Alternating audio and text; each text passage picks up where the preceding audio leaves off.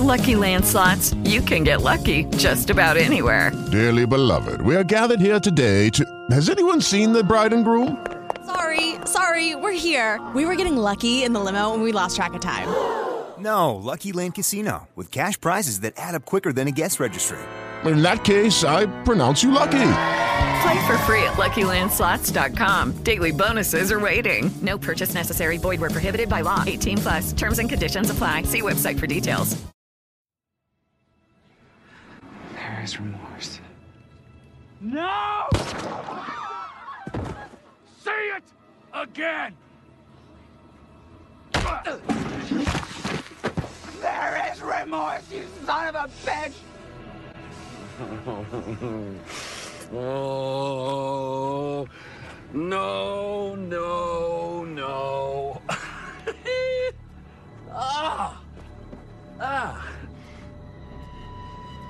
I don't think you mean that.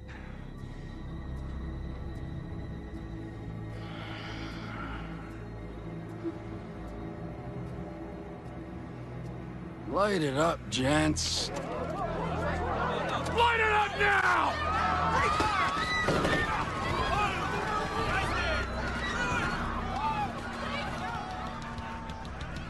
Welcome to Fear Me. Fear Me.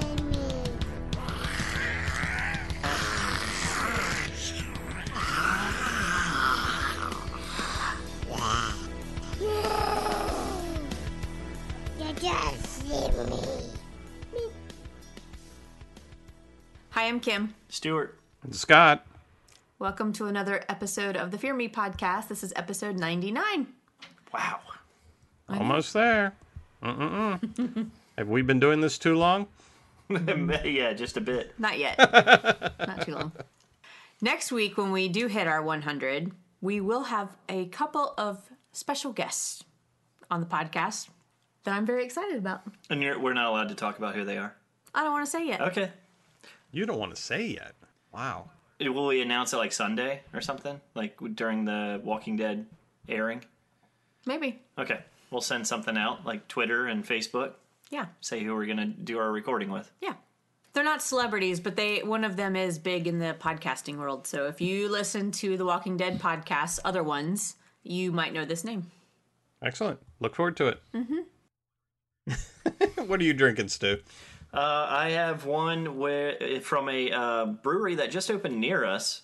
I'm not sure if they're actually brewing anywhere else. It says that this is actually called from Pontoon Brewing. It's the Flotation Device. It's a Berliner-style Weissbier. It says that it's actually brewed out of Savannah, Georgia, but I know that their brewery just opened up, like right near our house, so we're going to have to go in and try and figure that out.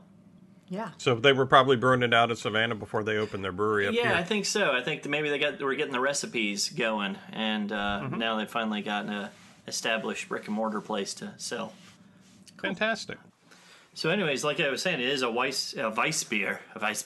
And I guess Scott's not a fan? Kim? Not my favorites. I think it's good. I think it's really good. It's kind of sparkly. It's got cranberries. Ugh. It's horrible. Kim's not a fan. It's really bad after you drink another beer. Anyways. For it, too. Flotation Device, Pontoon Brewery, pretty good. But you like it, right? Yeah, it's very good. All right. Okay. Kimmy, what you drinking? I am drinking a beer. It's an IPA from Sugar Creek Brewing Company out of, Charlotte, North Carolina. It's called The Flight. She's sampling. She's going for a taste. Not a fan. Really? Not a fan. Not good? Let me try it. Really? It's very similar to that Weiss beer. I like that one. I think it's pretty good. It tastes carbonated almost. Well, most beers do, because they are. The Weiss beer might have screwed up your palate there. Maybe it did. Scott, what do you got? I'm drinking a vanilla porter from Star Hill Brewery out of Charlottesville, Virginia, and it's called Two Tone. Uh-huh. And it is a tasty beverage that you can cut with a knife. Oh. Good thick one. Mm-hmm. A thick porter? Yes. Yeah, it really is. It's absolutely delicious. Mm. I would definitely recommend it. How strong is it? I had to make sure there wasn't. It's pretty strong, but it's very smooth, you know? I had to make sure that it wasn't. Yes. Yes, it is. It's a very smooth tasting beer. It's a tasty beverage. It's but yeah, I mean, it's just I had to make sure that it didn't have a lot of caffeine in it too, or I'd be like. But no, it's good. I think Star Hill did a really nice job with this one. It's one of the better vanilla porters I've had. I like it when Scott gets caffeinated. I don't have to talk as much. I know. You're gonna have to talk some more. Okay. All right, we are going to recap The Walking Dead Season 8, Episode 10, The Lost and the Plunderers. So what'd y'all think? Especially of the way they segmented the different parts with people's names. That one was weird because it reminded me of Preacher that they were doing that. Yeah. I still am not quite sure. I guess they were just trying to focus you on which character that the storyline's about, but... Yeah, I mean, they've never done that before, have they? In any of the episodes. No. So it was, yeah, it took me by surprise. Especially when they said Enid. Which we could have done without. Yeah. They didn't say, like, trash people. Yeah. But, no, I thought the episode was really good. I really enjoyed this one. And I think probably the best part was the whole Simon Negan thing to me. Mm-hmm. Like that whole almost role reversal of those two. And Negan trying to regain control over his boy. Yeah, it was good. I liked it. I liked it too. I liked last week's episode better. This parts of it felt kind of like a filler episode, especially the first part of it. And definitely the Enid part. I think we could have done without that entire segment. I don't know what that contributed to the storyline at all. Dealing with Oceanside? Yeah. I think that's just part of the story. I don't think they're done with them yet. No, I know they're not done with them, but that segment was like, bleh. Like, why? Why do we need that? Well, I kind of say that about them, period. I mean, why are they running after the Oceansiders? I mean, it's not like there's many of them, and they're not armed. They don't seem like they would be a whole lot of help to the cause. Cannon fodder. Yeah. Well... Nonetheless, I did like the episode, and I agree that the Simon and Negan part was the best part. I thought the episode was excellent. I really did. I liked the segmented part of it. Took me a couple minutes to catch on that we were jumping in time a little bit, but I thought it was extremely well done.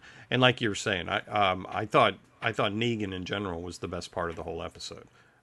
Even his, you know, that whole scene at the end, we'll talk more about it, but the whole scene at the end with him and Rick on the radios talking about Carl, it's fantastic. It's fantastic. I mean, Negan came off in this episode as the most reasonable of the bunch.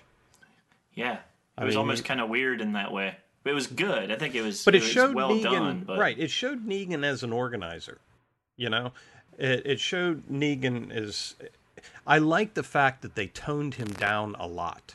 Same. Yeah. And no theatrics. Exactly. And I think that is really good for his character. I hope they continue to do that because you really get to see Negan not as the clown caricature, but as the organizer in a demented way, but at the organizer of a working community that has a plan, that understands that knows what he's doing. He's not just creating chaos here. He's doing the opposite. He's trying to create order. But the way we've been seeing it throughout this thing is just this, you know, prancing clown that was a psychopath.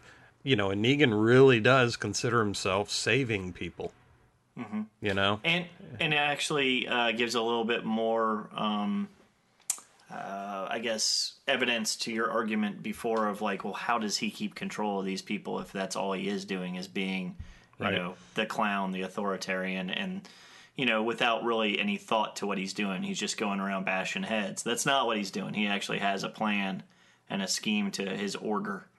The thing that was weird to me through the whole thing, and one of the questions that we always had was that, were there more places other than the ones that we were seeing? And so it actually answered the question. There is nobody other than, you know, the outposts that we've seen that Negan controls. Mm-hmm. That's a really good observation, Stu, because that is true. Because we really did not understand the scope of Negan's territory. We got a much better idea of it in this episode with Simon trying to discuss about cutting bait with the ones they've been dealing with, and talking about going after some other areas. So there's not a lot else that they're dealing with other than Hilltop, Alexandria, and the Kingdom. Altogether, those all are, that seems to be the scope of the Sanctuary's territory right now, or what they want to be their territory. Right. But still, as you said, though, that was a great observation about the fact that it really does support. I hadn't thought about it in that way, but it really does support how he is able to hold control of that place, because those people probably really do see that that he has a plan, and he is they see the side where he's being more reasonable, and he's talking about controlling the whole place, or he's talking about having that as a community. Right. Do you guys want to delve right into the first segment, which was Michonne? Let's talk about Michonne. Michonne. I really like the Michonne segment, and I think it builds on last week's episode with Carl's passing. It develops her more as a motherly figure and being, distraught over his death and wanting to save the pieces of his life that impacted them, like the gazebo, wanting to save that, even though it was a lost cause, and being torn up over the handprints that she sees of Carl's and Judith, and, things like that. So, but also seeing the state of Alexandria, like we thought that Alexandria was going to be torn to the ground, but it's salvageable, I think. And very much so. And the fact that, luckily, Carl's house did not burn down, so his handprints are still there. I mean, wow. Well, not only that, I had to laugh because when they show that scene when they're actually leaving the house, Michonne comes in, she's seen the walkers, she's like, we got to get going. I'm looking at the center aisle in the kitchen there, and it's full of a bowl of tomatoes and vegetables and things like that, and I'm just thinking, take them. Take them with you. I know. That's fresh veggies. All these supplies are left behind, and the house looked pristine from the outside. So, so we know that Alexandria will probably be populated again. They'll redo everything, so that's good. So they can still keep a piece of Carl with them, and obviously he's buried there. So, but yeah, I mean, I like that part a lot. Do you guys remember Carl sitting on the roof of the gazebo? I remember. I was wondering how in the world does that thing support him as an almost full-grown man? But no, I do not remember that at all. No. That one kind of caught me by surprise when she said, he used to like to sit up there. And I'm like, oh, really? I must have missed that part. Yeah. And you're going to go save it right now? They ran out there with the fire extinguishers. Yeah. Rick was like, damn it. Yeah, exactly. Like, dealing with a woman. Michonne gave that convincing look like, let's go do it. It was a touching scene, though. I mean, I really did think it was a nice scene that they threw in there to show Michonne's desperate need to try to preserve anything of Carl she could. Yeah. Yeah. And the other part that really struck me with this is that there was hardly any dialogue in this opening.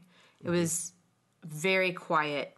And it kind of made it more emotional that way.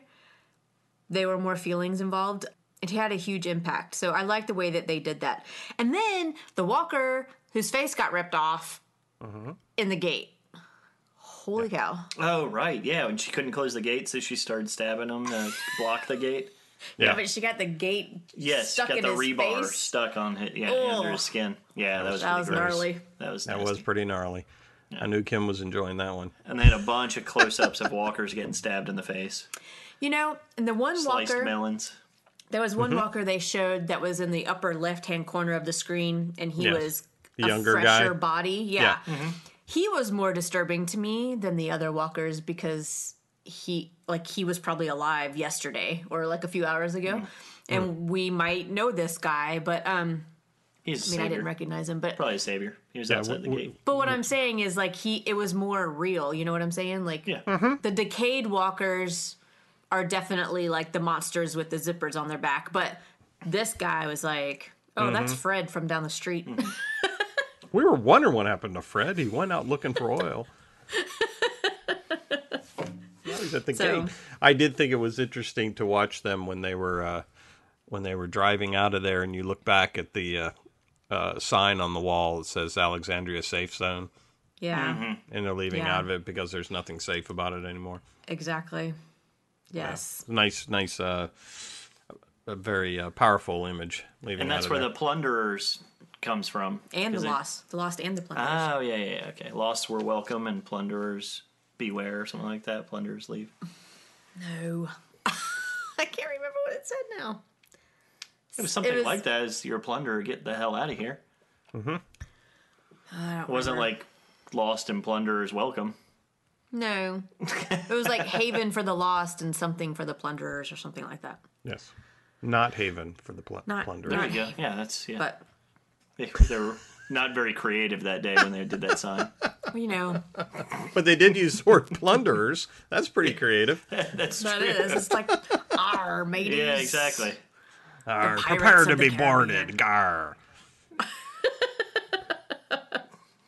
Do you think they thought they would ever go back when they passed that sign? Oh, do you think they're going to try? Well, yeah, I did think so. No, but like right then when they left, do you think, okay, all hope is lost for coming back to this place? I don't know. Yes, I do. I think they, yeah, I mean, like you're saying, you're surprised they weren't grabbing stuff. I have a feeling they're probably, once they get people to help them clear it out, that they're probably going to come back. I mean, you know, Michonne's still somewhat trying to close the gate. Even though right. She just piled some bodies in front.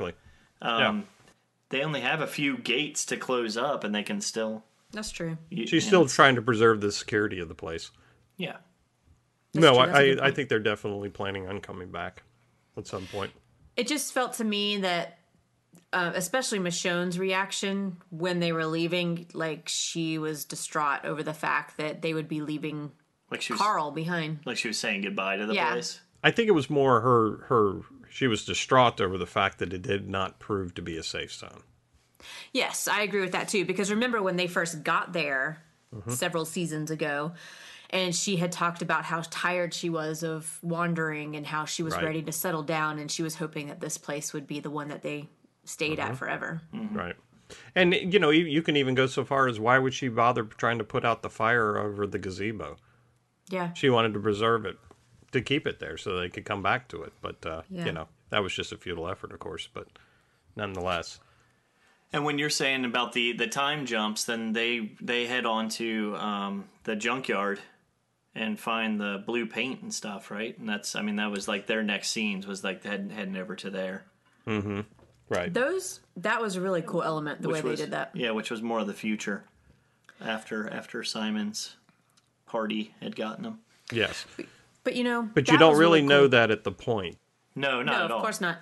They go to the junkyard, and that's when the trash falls down and they get trapped inside. And that was really cool because you kind of see that Carl has already had an impact on Rick, that he has some empathy, because you could see his face kind of drop when he realizes who all the walkers are that are inside the trash dump area. And he's like, God damn it. But he also has empathy towards Jadis when he sees her up on the trash hill. Why was there like a trap set with the garbage falling down? Well, that was the back door. So. Oh, was it? That wasn't their front. I thought it was the front door. Way in. I thought it was the same way that Simon went in. I don't think so. Because that's where the paint was, where she was painting, and he had just come in that way. That same way when he... Because that was one of the first things Rick ran into when he went in. You think she had enough time to set that trap? That's the question. After everything that happened? No, I don't think so. That's quite the trap. I mean, she had time to change clothes. Yeah. She did have time to change clothes. She had a snack, didn't she? Mm-hmm. Wasn't she eating something out of a can? That was later. That was later. That was after everybody died. After she destroyed all the walkers. Mm-hmm. Yeah, that was when Rick found him. Yes, that was when Rick found him after that. We're catching back up to the beginning of the episode at that point. Because Rick and Michonne went in there, the trap's set, they're having to kill everything off, and then they see Jadis. They had to climb up on top of the pile, and then they see Jadis is up on top of the pile. She did not open that can until she had killed everybody in the cruncher. Did she kill? She killed everybody in the cruncher after Rick and them left. Yeah, that was much later. Yes. You're right. You are right. Okay. Yeah. Okay, what was up with the classic horror movie zoom-ins on Michonne and Rick? The ding, ding, ding. Oh, that was, right when the That was right when they went to the opening. Right, when the walkers came out. Did they do that any other time in the episode? No, but I thought it was great. Yeah, it was pretty funny. It was a callback, I think it was...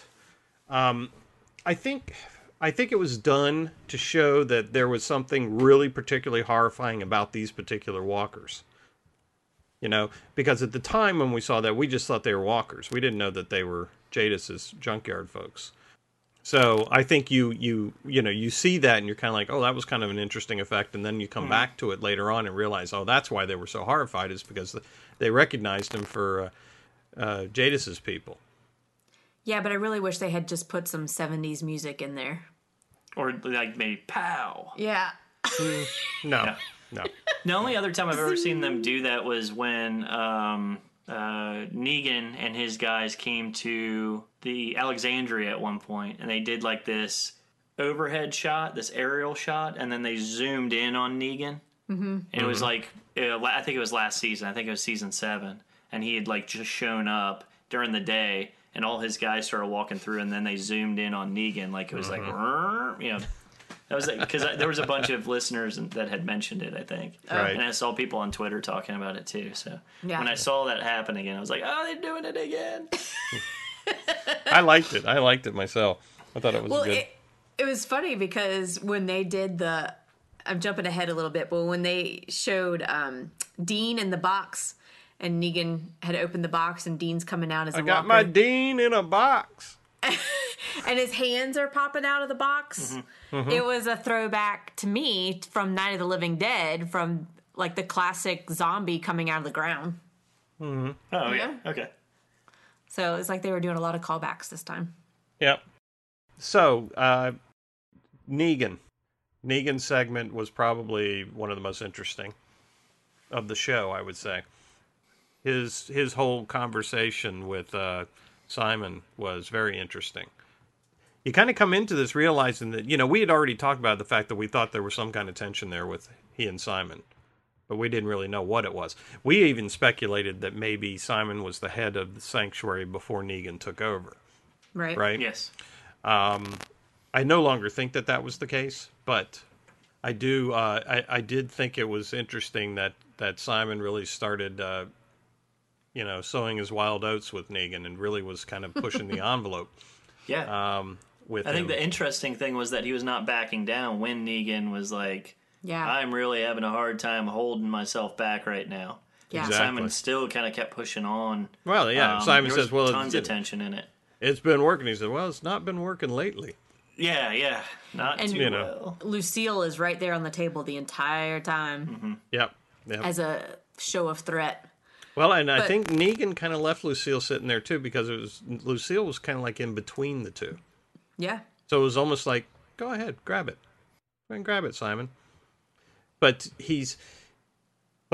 Negan, I think we started really seeing Simon as being, we started seeing the first light of Simon being maybe the true psychopath here. Yeah. You know, when he talks about that they need to go to the junkyard and just wipe them all out.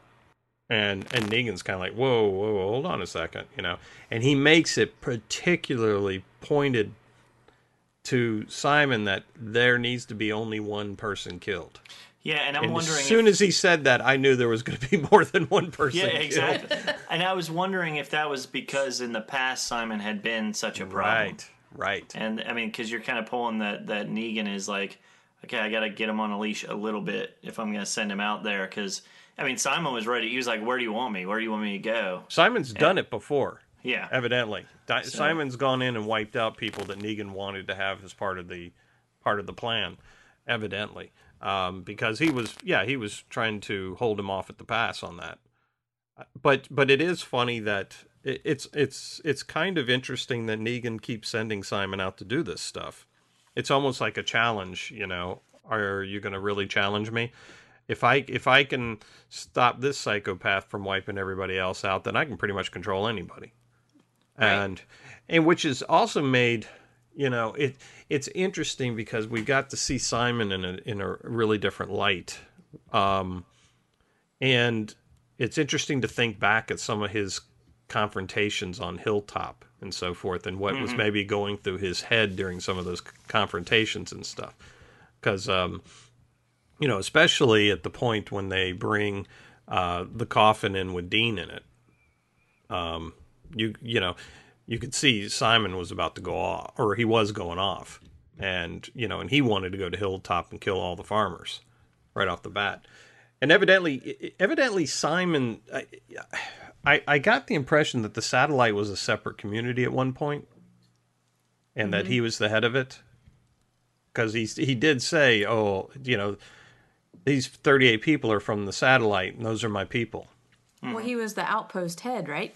Yes, but I'm wondering if the outpost was a community of its own before. That was his sales region. Yes, exactly. That was, and they were the ones that were, they were the ones that were keeping Hilltop in line, right? So yeah, they were definitely involved with keeping the Hilltop in line. It does make you think though, because like Negan, he has his first impressions that he makes. Goes and kills somebody, shows how psychotic he is, kind of lays down the law, and then he's like, okay, I did my thing, now I can back away and let these people be in control and be in fear of me, be afraid of me. Then we spend all this time with Hilltop and Simon. We're like, oh man, all those leader guys are crazy like that. Look at Simon, he's our other example. But then you look at Gavin and the Kingdom, and you wonder, I mean, maybe Arat. Who knows? I don't know if Arad is in charge of anybody. I don't think we've seen that. Mm-hmm. But you wonder, like, maybe these guys aren't all as crazy as we say. We've just had this nice example of Simon being so crazy all the time. Right, and we've also got, what's his name, that's with Rick's group now, Dwight, who we know Dwight is not a psychopath either. So it was definitely a mix. But... And I wonder with Simon. Simon definitely seems to be the most psychopathic of any of them, if there's anybody. Mm-hmm. And it might be the old adage, he definitely seems to be Negan's right-hand man. So it's the old adage, keep the craziest enemies closest to you. Yes, exactly. And I think that's kind of what he was doing with Simon, is keeping a thumb on him. His greatest tool. Mm-hmm. Could be his greatest tool could be the most dangerous piece he has for himself. Yep. Right, and this did make me respect Negan a little bit more, because he was the more rational person in this group. And the fact that his theatrics were nowhere to be seen made him more believable and made him more real to the viewer, I think. Well, even more so than Rick, for that matter, because Rick was just kind of out of his mind. Not that he shouldn't have been. But my question is, in this episode, you're starting to see that with Negan, and I guess that goes back to what I'm kind of saying is, we always thought Negan was like Mr. Crazy. Mm-hmm. Did the character actually shift somewhat in how he was? No, or I think we just seeing, because everybody's scared shitless of him, and he's got his rules that he's set to punish people, right? Mm-hmm. He's still a psychopath, isn't he? We got to see he is, but I think what we're seeing though is that there is the theatric Negan and the other Negan behind the scenes, because we got to see some of the other Negan behind the scenes with Carl sometimes too. Yeah, it's like King Ezekiel. You put on a face in front of people to give them the illusion of whatever it is you want to portray, but we started seeing him break down before he even knew that Carl was gone, that when he was fighting with Simon. Simon knows who he really is. He doesn't have to put up a front in front of him. And then when he finds out that Carl's dead, I think that breaks it down even more. He's like, shit, this is real now. Well, he was even paying homage to Carl, to Simon. Right. When he said, that kid played me perfectly. What did he call him? Rick's one-eyed pride and joy. Yeah, played me perfect. And I think what it comes down to is that there are two sides to Negan. Negan, the theatrical side, which is the one he uses to rain fury and fear, and then the other side, that's the more practical, organized person who's using that side to further his plan. Yeah. Now, doesn't make him any less psychotic than he is, but it does make him more three-dimensional than he used to be. Well, that and the fact that he does not want to carry through with Simon's idea of just killing everybody, mm-hmm. he's the more rational one. And this is where I'm thinking he's coming from, is that if you kill everybody, suddenly you have no one to provide those supplies and those resources mm-hmm. to you. You are now going to have to go out further. Like Simon said, that's funny. Simon said, you have to go out further and as a preschool teacher for you. Find new communities that can do the exact same job. Well, he said it from the, he said it for the longest time. That's even worse because then you've got to waste your gas to get out there, you know? Like, right. There's all these But he said things. It all, for a long time that people are commodities. Yeah. You know, that's he preaches that. And that's what he said to these people. You know, he said it to Eugene quite a few times, you know, that these communities are commodities to our community. Yep. And they're a resource. You know, that's why they call the hilltop the farmers. Mm-hmm. You know, I mean, that's what they are to their community. They're the farmers of the community.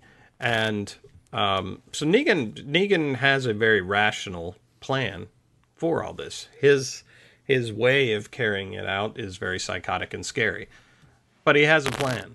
And I think that, like you were saying earlier, Stu, I think that kind of shows how he is able to keep control of his communities, because not only is he to be feared, but these people also see it as a form of some kind of a safety.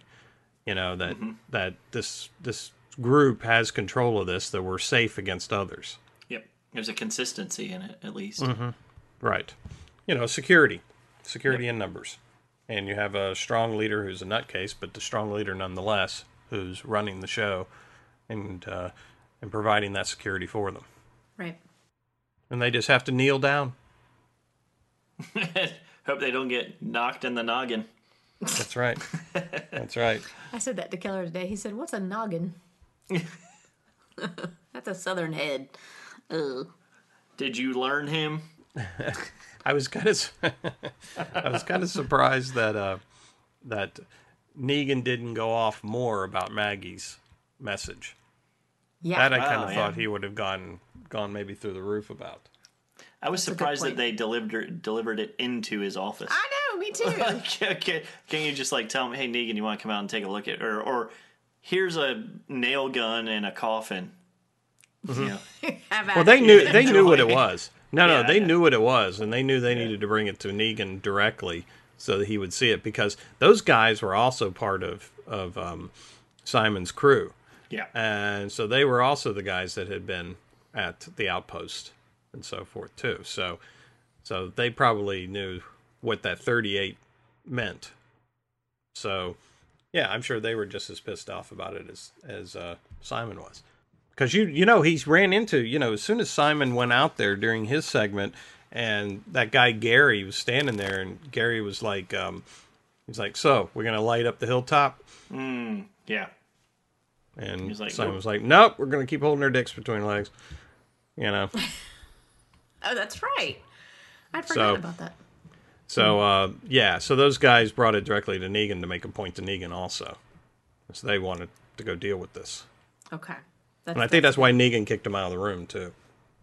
Yeah. Okay. Good point. Time to take a break, guys? Yes. I think so. All right. We'll take a moment, and we'll be back, and we will start talking about Enid's section. All right, well, we're back, and guys, you want to talk about our segment with Enid and the Oceansiders? Not really. Miss Quick Trigger? Yeah, I could have missed that segment, honestly. Yeah. I don't think it had any bearing on this particular episode, and they should not have even included it. And I understand they're setting something up, but... What could they really be setting up that would be that interesting? I mean... You know, it's like I said earlier, I don't see where that group is really that helpful. Sure, you maybe get some extra bodies in there, but they don't even have weapons. They have spears. They have fish. They do have fish. They got food. Which is a good thing. And, I mean, they left it off at the end of the mid-season finale with, you know, what happened there as being such a shocking and stupid move by Enid. And shooting the leader of the Oceanside, and you know it was kind of a weird storyline Especially her kind of blaming, blaming it on the woman. Yeah, she made me kill her. When he was like, well, actually, you are the idiot that shot her. Yeah. I mean, going back and watching that again, I mean, that still seemed like a very stupid play, stupid move. Mm-hmm. That she shot her so quickly. But yeah, it sets up for Aaron to be there to try and convince them to come help. That's all it really was. And then Enid kind of reestablishing herself as being a player. Yeah, well, I guess. And I don't know if we're supposed to feel bad because Enid doesn't know that Carl's dead or something like that. Or I mean, what? I do feel bad about that. But well, when did Enid really... and Aaron become an item? Such buddy. I mean, was it maybe while Carl was on the gazebo at some point? I mean, I think it was quite just get that one. Well, she took off with him. Yeah. When he was going out, and she wanted to help. So she went. I think that's all it was. It was just they got put together on this trip, and it was a long ride, and yada, yada, yada. And he's gay, by the way. Well, I know that. But Enid also looks like she's aged about 2 years since the last time we saw her. She has aged about 2 years since the last time we saw her. Yeah, she looked a lot more mature. But yeah, so this whole segment, could have done without it. Okay. All right. So moving on. Well, it was definitely the least least important of the segments in there. I mean, like you said, Stu, I'm sure it's leading up to something that may have some significance down the line. We'll see. Well, hopefully they play more of a part than the trash people did. Yeah. Yeah. The trash people thing, that whole thing, I think they just answered a lot of fans' prayers by getting rid of them. I think the trash people were there just to set up Jadis as an important character. Okay. Maybe so, but that's a lot to invest to set up Jadis as an important character. I mean, if Jadis is going to be something big in the future, you could probably just left her being weird Jadis and just have her step in sometime. But we have to understand her motivation before becoming that person in the future. I still don't understand her motivation. What was with all the weird speak? Where did that come from? You know, I mean, that was her trying to set up a wall, a barrier to control the communication between her and other groups. Had to be, you know. I mean, they all spoke the same way. I mean, it was like a learned language. You know, they limited what they'd say to people. She said they were trying to create something new, and they did. Well, they did. It's and still weird. It was so Mad Max. It was just silly. That whole group never fit into this that all the groups in that we've dealt with in this crazy world have in some ways been realistic. You could see people going that way, even the wolves to an extent, who were just bloodthirsty, nutcases. But there was nothing really that could make those people turn like that quick, where they created their own speak and everything. Yeah, but that's why it was intentional, though. I mean, that's why their excuse for that was that it was intentional, you know? She's this weird supposed artist, prior to everything falling apart, and then she decides to, okay, well, I'm going to create a new society where everybody talks like a robot. Yeah, I still find that to be a huge reach. With slicked back hair and... Yes. Clothes. Yeah. Uniform. Yeah. Well, Big pens. You know, they watched all those movies too, so maybe they were like, okay, Road Warrior, that's what we're doing. Roll with it. We got a model. We need spiky walkers, and we all just talk in like 3-word phrases, and that's it. Speaking of which, where's Winslow? He's still out there, isn't he? Who? Winslow who? Spiky Walker. Oh. The pokey guy. Oh, no, he got killed, didn't he? Yeah. You're talking about the big Sandspur guy? One guy got killed, but did the other? I don't think he did. He's in a pit somewhere. No one cares. He probably is. He's just one of the many walkers now. He's stuck to a mattress. He's got a Dunkin' Donut box sticking off the front of his spikes. Yeah, so I mean the scenes were getting intimidating. The scenes we're getting into next are with Simon. Well, hold on. Before you go there, I got to ask you one question about the junkyard dog conversations. This is the thing I could not get. What was Simon talking about when he was talking to when he was talking to Jadis about the helipad and the solar panels, that's exactly what was here what I was before. Say. Oh, because that's the next scene is we're finding Simon talking to Jadis, right? Mm-hmm. That's where I was like, something is weird here, because he was asking about this is what, like a military, like a military installation or something. Who the hell knows? Asking, well, why do they have why do they have solar panels? Why do they have a helipad? Mm-hmm. And she doesn't answer. Mm-hmm. And he's like, what was this place before? Right. And she says, a dump. Yep. So there's something else to that place. For sure. But it was a dump. Said so much on the Talking Dead. Yeah, but it could the top could be a dump. It could be a bunker underneath. Exactly. Okay. I mean, where did they keep crawling into when they would go into these piles of a good point. The trash? Yeah. They had something underneath that trash. I mean, they weren't just like a bunch of fridges that were connected under there, and they're like.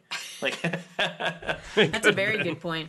It could have been. So just maybe like a bunch of like bathtub tunnels or something. Like Brian, the big tall guy, he looked like a military type guy, right? He could know some insider information that set them up for living large on the dump. Yeah, I mean, she actually explains that she went there to collect stuff for art. Right. And stuff, right? She went to paint. She might have met him. Yeah, paint on things. So she might have met him during her scavenging and came back there because it was her safe place whenever the world was normal, and ran into Brian. And who was Brian? The other slick hat back guy. Her right hand man, the tall guy, the lurchy that Simon guy. Killed. Yeah. Mm-hmm. Mm-hmm. Yeah, maybe there is something to that. I hadn't thought about it in that respect, but I definitely was wondering what the hell is he talking about with the helipad and the solar panels. But, you may have something there, and she may have known about it, and they, that was part of where they were. Well, remember the first, I think it was episode 1 of this season, and Rick sees the helicopter? Yeah. So. Oh. And that's right. Mm-hmm. Yeah, the other thing is, when they did come back, when Rick and Michonne found him, I said to Kim, I was like, watch, she's not going to be speaking weird anymore. Mm-hmm. I said, right. She's gonna be speaking normal. Like, that's gonna be all. That facade is gonna be gone. Yes, exactly. So, and she started breaking down when she punched Simon. Yes, yeah. Because what did she say? The remorse. We show remorse. We show remorse, and then he killed like 2 people. Yeah, and then she threw him on the ground. Yep. Yeah, that was an intense scene. Actually, that exchange between the two of them I thought was even better than the Negan-Simon exchange, because the two of them are such dynamic actors. Their facial expressions. Simon's great. Yeah. Stephen Ogg. Yeah. He's got awesome expressions. But even her, like, her eye was twitching and her whole body was shaking when the other two got shot. Like, wow, she was really getting into it. It was good. It was like seeing 2 classic actors going at it. Yeah, no, I agree. I don't know if I would take it over the stuff Negan was doing, but it was definitely a very interesting scene.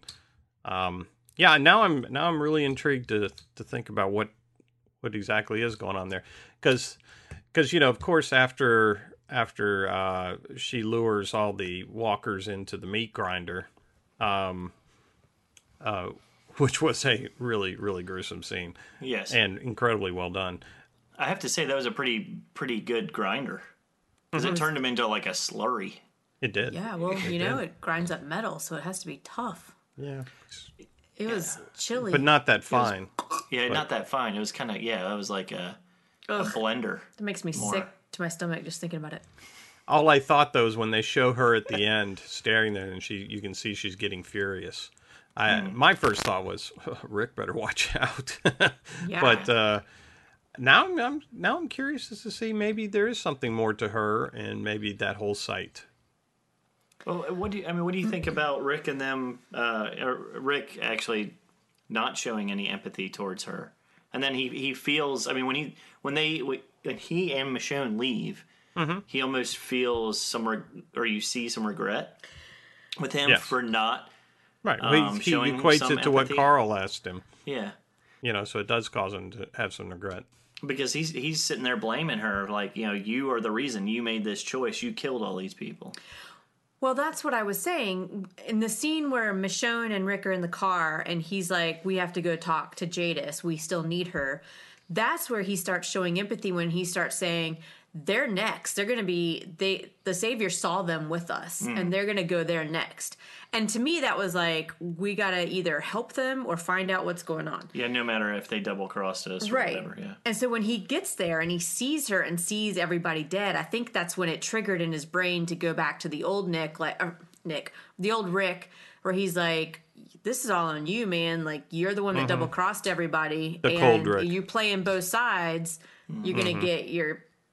you know, ass handed to you, basically. Put some pants on. But I think also Carl's still in his head when he was trying to get out and he shoots over her instead of at her.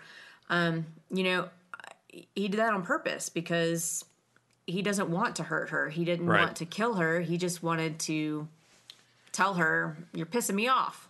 Yeah, but it's at the same time, he's like, live with it. Yeah. Make your bed. Lie in it, you know? Yes.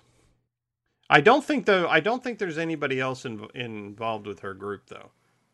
Because if there was, I don't think she would have been sitting there on top of the trash pile with nobody else around. Oh, you're saying happened. Like there's no one else alive. Like they're all gone. Yeah. Oh, yeah.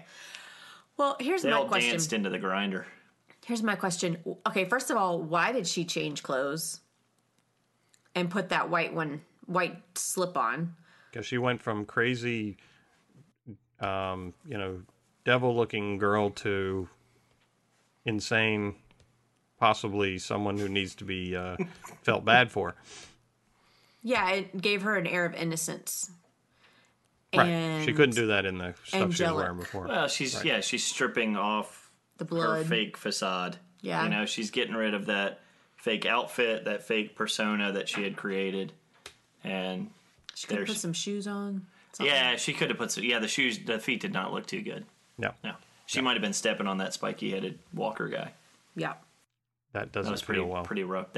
For any of you out there who have stepped on a spiky-headed walker guy, you know how painful that can be. Anytime I see, like, cuts on people's feet like that, it really bothers me for some reason. Because it'd be hard to walk. Oh, God, that's got to hurt. It's like, what was it, Die Hard? When, like, they shoot out all the glass and he doesn't have shoes on and he's, like, walking on the glass. It's like, that just hurts me. Ugh. Walking on hot coals. Okay. Gotta get a tetanus shot. An ingrown toenail. That. Yeah, I mean, come on. In the junkyard. Yeah, that's the thing about it. She ran off that huge pile of junk in her bare feet. I'm kind of like, really? How do you do that? Here we are thinking, God, that's gotta really hurt. And they're like dodging like bullets and things, like trying to kill them and eat them and stuff. And you're like, ooh, your feet though. Come would have been funny though if they had like two tissue boxes on the end of her feet for she was using for shoes or something. Well, it's even funnier when you see Rick fashioning the door into a shield, and he wraps the towel around the metal pieces so that he can bend them up. Like he thought enough to protect himself, but. Okay, so back to Simon. Do you think that... The door had to be a pain in the ass, by the way. It had to have been heavy. Yeah. That was an old-fashioned car. Yeah. Do you think that Simon went into the trash dump with the idea that he was just going to go ahead and knock them all out? Or do you think he went with the intention of following Negan's rules? I think he was going to kill more than one person, but I don't think he had intended on wiping them out. I think the situation caused him to lose control. Mm-hmm. Okay. Because you saw even, you know, I don't know if you noticed, but after that scene, they show him driving the truck away, and he has that look on his face like he's trying to look at the other guys to assess the situation. Yeah, are you going to challenge me on this, or kind of like say anything? Yeah, you're going to say anything about what just happened here. So it was almost like he was reflecting a little bit on it and kind of going, "Oh shit." Yeah, I just screwed up. But then he, you know, he recovered his swagger when he went back and ran into Negan, you know, and Negan's asking him about it, and he's like, "Yeah, you know, it was a what did he say? It was a speak and greet or whatever it was, you know. Yeah. Went the way it's supposed to." And there was remorse. And he has to know. Eventually, Negan's going to find out. I feel like Negan already kind of knows. Like, he got interrupted by the call from Carl, Rick. But the way that he was asking him questions was like, all right, what really happened? I think Negan was a little, I don't know. I think Negan was a little distracted because he was a little worried about the Gavin thing. Yeah. Yes, he was. And I think he was kind of focusing a little bit more on that than what Simon had to tell him.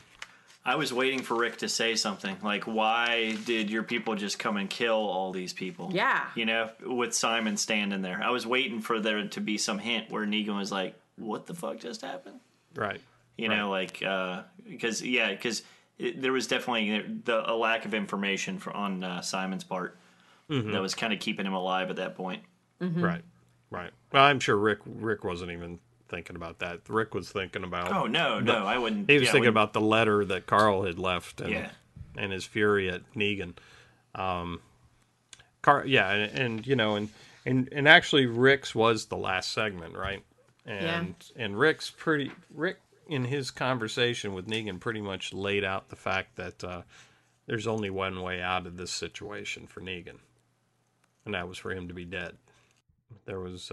no other way it was going to be around it, and I thought Negan laid him out by talking to him about cruel.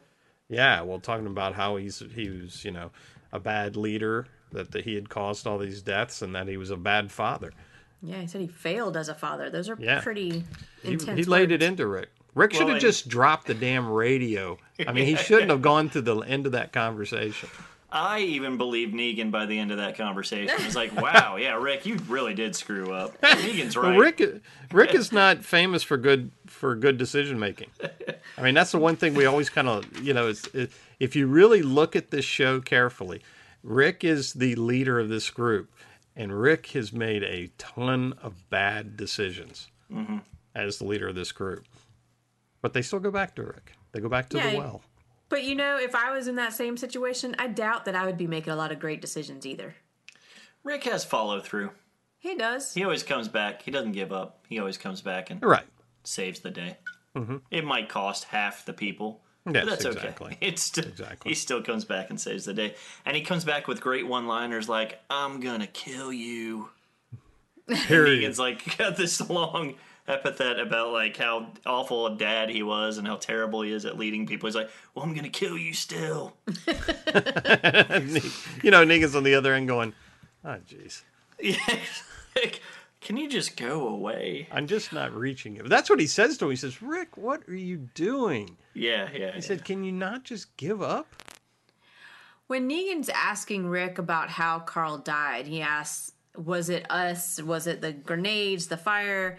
Do you think that if it had been the Savior's fault that Carl had died, that it would have made it that much worse for Negan? Yes, and like, absolutely. How do you think he would have reacted to that? Oh, he would have been really upset, because I think that was definitely that's kind of what he was fishing at when he asked if it was us. He was, he was hoping it wasn't them that had done it. But, he knew in reality that sure, there's a good possibility that they could kill him. Mm-hmm. And he even says that. He says, your number, and all of us know our number could come up at any time. Mm-hmm. He assumed that it had something to do with them at the start, actually. And it horrified him. Yep. But yes, I definitely think it was it would have had a even more profound effect. Maybe, or, I think the fact that Carl died trying to save somebody also had a real impact on Negan, too. Mm-hmm. Because Negan did think of Carl as possible leader for the future in that organization. And he was literally a savior when he died. Oh, he was. Yeah. That's what killed him. That's touching. All right. It's true. Yeah. But, I definitely think Negan was, he definitely was hoping it wasn't them that had killed. Are you surprised at all that Rick does not want to compromise with Negan and that he wants to continue fighting until the end? Not at all. No. Okay, no. Good. Come on, Rick's crazy. I mean... No, I don't think it's even that. I think he knows... I mean, he gave Negan several tries, and Negan ended up killing people after every single try. Well, and he knows that if they give up right now and try to make peace, that they're just going to be under Negan's rule. Yeah, but can you ever imagine, like, compromising to a guy after you've seen what he's done? That's what I mean. Or you know, like to your own people. Yeah. See, or and I don't agree. Up to him I don't think Rick ever did try to compromise with him. I think Rick tried to stall. Yeah. I think Rick was always biding time. Yeah, he was always biding time to get Negan. I think it was always his intention that he would kill Negan. But he was trying to, you know, he was trying to just buy time. And that's why he tried to work with Negan on those different things and get everybody to calm down, because he knew that was not the time to strike, that it would come. But they had to lay in wait. They had to gain some of Negan's trust. And Negan's people didn't help. You know, like when they beat up Aaron and stuff like that, that made it really tough for them to be able to hold back. It's still amazing to me that Negan let Rick live for as long as he did. Mm-hmm. Especially when he had other times when he had phrases like "I'm going to kill you" in other episodes. Yeah. Well, I think it's Stu. I think maybe, you know, we might have gotten a little bit of a glimmer of what that's about tonight or in the episode this week, because, you know, if Simon is what we suspect, that Simon's the leader of a community that got whipped down by Negan, mm-hmm. and he's already been through a situation where he's reined in somebody that was probably his enemy. Yeah. So he probably was thinking he could do the same thing with Rick that he did with Simon. And, you know, so that's, you know, it was Negan's arrogance thinking he could do that with Rick. Yeah, and if he could convince his son. Mm-hmm. But I don't think he believes that at all anymore. No. And, you know, Rick, as far as he's concerned, is a dead man. Yeah. But, I mean, what I was going to say is that Negan saw Carl as the key to Rick. So right. if he could get Carl even somewhat listening to him, then Rick would probably follow or try to kill him. Mm-hmm. Right. But yeah, I do. And, you know, and also, you know, if Negan really did have this respect for Carl that he had and wanted Carl to be part of the future, he would have never had Carl if he had killed Rick. Carl would never have dealt with Negan. So maybe that was part of the bargain, too, is Rick was to be alive and to be worked with so that he could bring Carl into the fold. Well, we're going to take a break for a moment, and when we come back, we're going to do our ever-popular hit and miss segment. See you in a minute.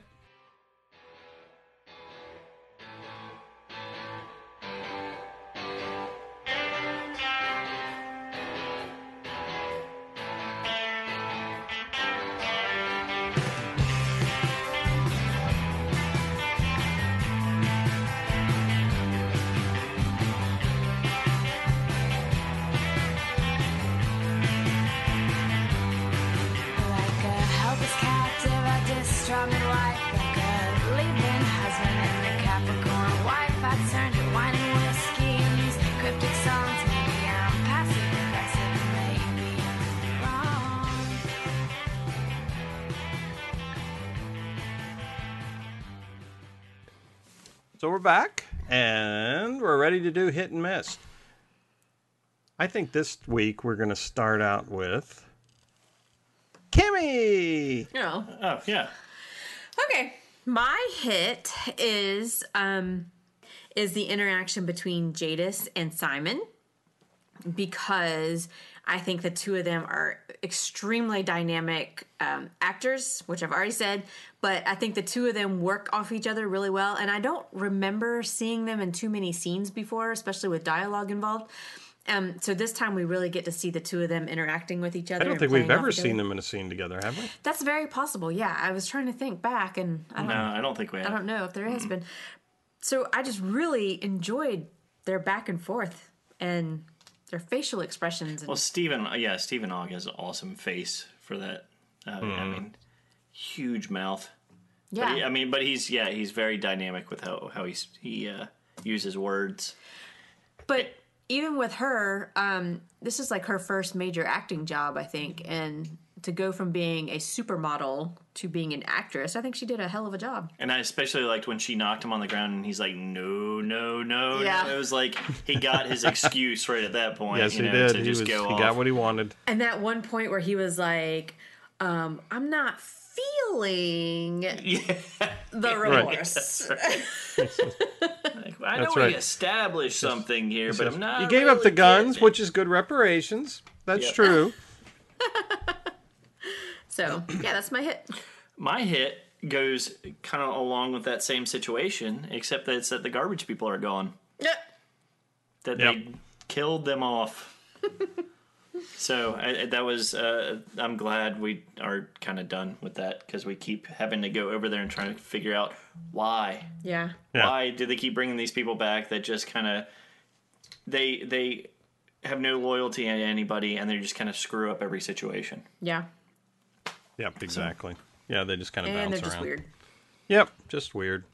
My hit was the Negan conversations. Negan with Rick and Negan with Simon. Those were, to me, were just really... Negan in general, just being able to get a little bit more definition to the character. I mean, I see Negan as much more of a, like I said earlier, a three-dimensional character than the two-dimensional cartoon we were seeing from him before. Yep. So... I definitely think it's, I loved it. I thought it was much better. Yeah, it's a great evolution of what he's become, too, because, I mean, yeah, we were kind of all so disappointed with him when he was first, not when he was first introduced, but just kind of the first few episodes. Season. Yeah, I guess it was that season 7? Yeah. Yeah, that we were just kind of like, Right. These guys, I think for this show, stop with the one-liners and stop with the bend in the back and the hip thrust and all that good stuff. I think for this series to continue the way they're wanting it to continue, they need to get rid of that theatrical character and bring him back to reality. So and I think that's what they're doing. Yeah, they definitely toned down the character for this episode, and hopefully that's the case going forward. I mean, that theatrical Negan will have to come out here and there. Because, that we are learning about Negan, that is, it's part of what he does for his intimidation factor. So, if that was the substance of Negan, then I'm not caring too much for the character. But if that is a part of Negan, if that is a part that he brings out as part of his plan, then I'm very interested in the character. Right. So... I agree with you. I think it's really nice to see the attempt to give him a little bit of a different angle. Yeah. So. Well, my miss for this episode is, as I have already said, was the Enid section. I think that section, I was going to say it was so poorly written, but maybe that's not the right choice of words. It was just so... poorly portrayed. Like, I just don't get why that was even included in this, except to maybe just give us a little bit of a break from the whole Rick Negan escapade. It could be also used as a vehicle to give some of the other characters we haven't seen in a little while something to do. Yeah, I guess. Aaron and they didn't Enid. Do much. Right. So. Yeah, I mean, it's keeping the Oceanside people in the storyline, because we were actually speculating at that same thing. Like, why don't they go get the Oceanside people for a little bit of help? Mm-hmm. So, and now we're saying, well, why are they going to get the Oceanside people? Well, but once I've seen the Oceanside people now and so forth, they just... You're like, oh yeah, they're useless. No, what I'm saying though is, if you're going to go get the Oceanside people, like, move it along. Don't show us this little bit where it's like, the same old, they want to kill you, but we're going to convince them not to kill us, and then they're going to let us go in the exact same place that they let Tara go, and they're going to tell us to keep running and don't look back, which is exactly what they told Tara. It's the same thing over and over again. Well, this is not completely closing out that storyline, because Aaron's still there, but it is kind of trying to close out something that they opened up again at the mid-season finale, which was, they go there, Enid kills their leader, and then they leave it. So now we're saying, okay, well, now they let Enid go because the leader's daughter was like, no, and they need to go, and shows them a little bit of empathy and says, don't ever come back. Right. But Aaron's still there, so Aaron's still going to try and convince him, and he's not going to die. No. Something's going to happen. But I agree with you. That was my miss, too, was that whole thing. It was like, it's not needed. I agree with Scott that it was kind of just reviving. It was giving those characters something to do, but it was also kind of reviving that storyline, saying that's still out there. It's not completely gone. Yeah. So, yeah. And again, I believe it's three. Because the writers are probably listening to our podcast. And so they decided, okay, we need to give the Sonderman something. That's right. That's what they said. No, I thought what they gave us was getting rid of the junkyard people. Oh, yeah, well, that was part of it, too. Yes, it was. Yeah, it was. Okay, so we do have some listener comments. Emmeline Veltkamp said, Guys, the garbage people are gone. I'm so happy right now. Yay! Now, I'm guessing at her tone on that, but it's really how I took it. I like how you get like a higher voice there too. That was good. Yeah, I try. Evan Brookman said the most annoying of the garbage people was Jadis, and after grinding up her crew, she took a union mandated applesauce break. Think you can find a place for a good pedicure in this ZA? Anyway, I digress. Jadis was the nuisance of that bunch. The rest might have been useful, but along came Simon to get it back asswards. I'm sure none of the 20 other guys will let the truth get back to Negan. Seriously. Exactly. Yeah, who can you trust? Mark Lavarnway said, I guess the lesson this week is that you cannot stand on the sidelines and watch. You have to pick a side. Oceanside's isolation has caused them a lot of grief. The garbage pail kids, we don't bother, we take... mantra should have been, we don't bother to look both ways when we cross the street. Their mercenary nice. Tactics cost them dearly. Next week it will be time for Eugene to make his final choice. But again, he may be grist for the mill, so to speak. Well nice. Said. That was good. Yeah. Eugene has some thinking to do. Yeah, so it'll be interesting to see where Eugene's character goes next. Yeah. Because isn't... in the previews, didn't we see that he's being offered his own outpost? Yeah. Something I'm like not that. Sure. Yeah. I'm not sure. So. I don't remember that part. Yeah. Mark actually had one more thing to say that I thought was interesting. He said, it was inferred a few episodes back that Negan had a previous issue with Simon. I wonder if Simon has slaughtered all the men from Oceanside against Negan's orders. That is an interesting idea. That, that maybe is what we were talking about, because we did think that obviously Simon had done something to that effect before, and that's why Negan was reining him in, to control his impulses. So, that's real interesting, because we don't really know what happened to the Oceanside men other than they got wiped out, which is not usually Negan's way. Negan usually brings the people in. Or has them becomes commodities for the group. Yeah, right? Good thought, Mark. We do have a little bit of news, and that is that Robert Kirkman announced on the Talking Dead on Sunday night that he was releasing a new comic book, which is actually due out on March 7th. So by the time you hear this podcast, it will be out. It's called Oblivion Song, and it takes place in the future. From what I understand, the protagonist is Nathan Cole, and he is a time traveler, and he comes back to this world to save people that were left behind during an apocalypse event. So that could be cool. So it's going to be about what he finds when he comes back, I guess. Yeah, and the way Kirkman described it is it's kind of like a parallel universe to The Walking Dead, not associated with The Walking Dead in any shape or form, but it's a parallel world. Right. Very cool. Well, next time on The Walking Dead, Season 8, Episode 11, Dead or Alive or. Really? Daryl finds him. Mm-hmm. Or. Mm-hmm. Or. Just or. Huh. Daryl finds himself in bad company as his group heads to the hilltop. Maggie makes a difficult decisions at the hilltop, and Gabriel's faith becomes tested. Oh, Gabriel. Okay. Mm-hmm. Yep, he's still around. Yeah, and I saw from the preview that it looks like Gabriel and the good doctor escape. Okay. I'm sort of interested to see what happens with Father Gabriel. I am. Yeah. I am. I like Father Gabriel's character. I still don't understand why he's sick, but I like his character. I'm intrigued to see what's going on with the Oceanside thing. Even if they do seem like a useless group, I'm wondering what the heck's going on. And we're probably not going to have any dealings with that at all. Yeah, I mean, we may see a little bit of it next week, but it sounds like they're going to be concentrating on you know, Daryl's group trying to get to Hilltop. Who else is in that group with him? I'm trying to remember. Dwight and Tara and Rosie. Right. Oh, and Dwight has been shot. Yep, he's shot in the shoulder. And then, and I guess Maggie's got to figure out what to do with the 38 she's still holding, huh? Yep. Yeah, that'll be interesting. That'll be interesting to see. And the whole baby thing. Well, there's that too. Yeah.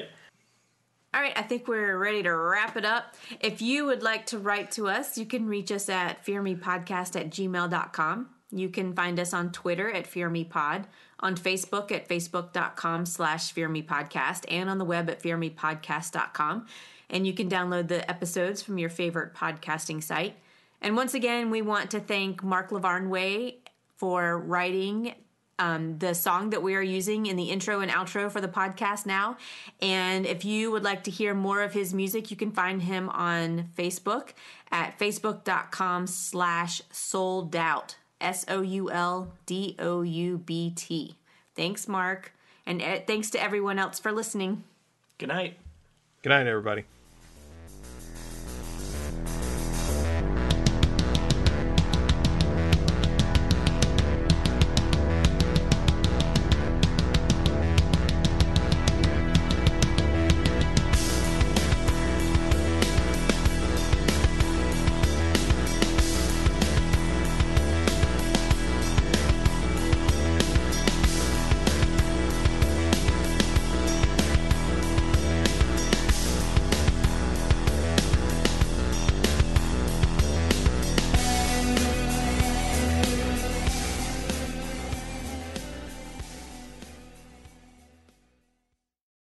Ryan here, and I have a question for you. What do you do when you win?